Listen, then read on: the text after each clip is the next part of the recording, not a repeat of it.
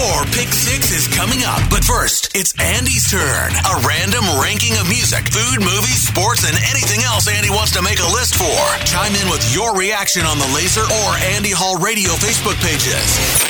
It's Andy Hall's Pick Six on Laser 103.3. On this day in 1975, Saturday Night Live made its debut on NBC. The sketch comedy show has seen its fair share of ups and downs, but one thing's absolutely certain there have been some incredibly funny people throughout its long and storied history. One of the toughest lists I've ever tried to tackle. Today I'm giving you my pick six SNL cast members all time. It's brought to you by Route 69 Vapor, your dedicated everything vape shop. Start off with number six, Phil Hartman. Nicknamed the glue for being the adult in the room holding it all together, Hartman enjoyed a long and prosperous run at SNL from 1986 through 1994. Nobody was more versatile than he was, ranging from the smug Frank Sinatra to the perpetually hungry and horny Bill Clinton, and of course his off the wall characters like the unfrozen caveman lawyer made him one of the all time greats. At number five, Chevy Chase. Easily the biggest rock star of the not ready for primetime play players who comprised the first couple seasons of the show. Chase could do it all commercial parodies, blue humor, news anchor, and played them all to perfection. Too bad he was a major pain in the ass and basically nobody liked him. Still, I don't think there's any question he belongs on this list. In at number four, Mike Myers. Now we're into the Mount Rushmore of SNL cast members, right? Myers undoubtedly made his mark from the minute he showed up in 1989 all the way through his exit in 1995. Characters like Linda Richman, Wayne Campbell, Campbell,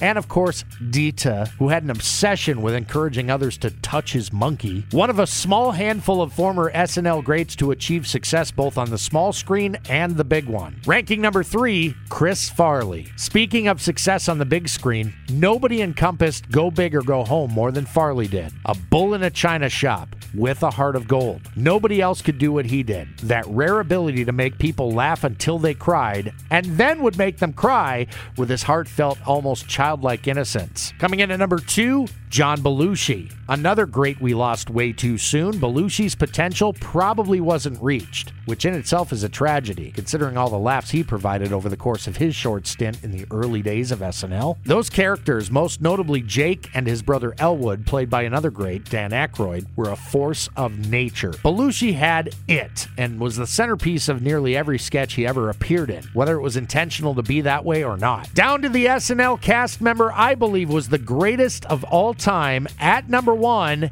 Eddie Murphy. While I give Belushi the distinction of being the physical embodiment of what SNL is all about, Murphy opened up so many doors to so many new possibilities where sketch comedy was concerned. He was unlike anything anybody had ever seen when he made his first appearances in 1980 and 1981. And I'm not sure anyone's been able to truly capture what Eddie did since. Absolute rock star. And one of the only to prove he was a hell of a lot more than just a funny guy on TV. He was the greatest of all time. That's my opinion. I'm sure that will open up a whole bunch of conversations. Bring them on. Let's talk SNL.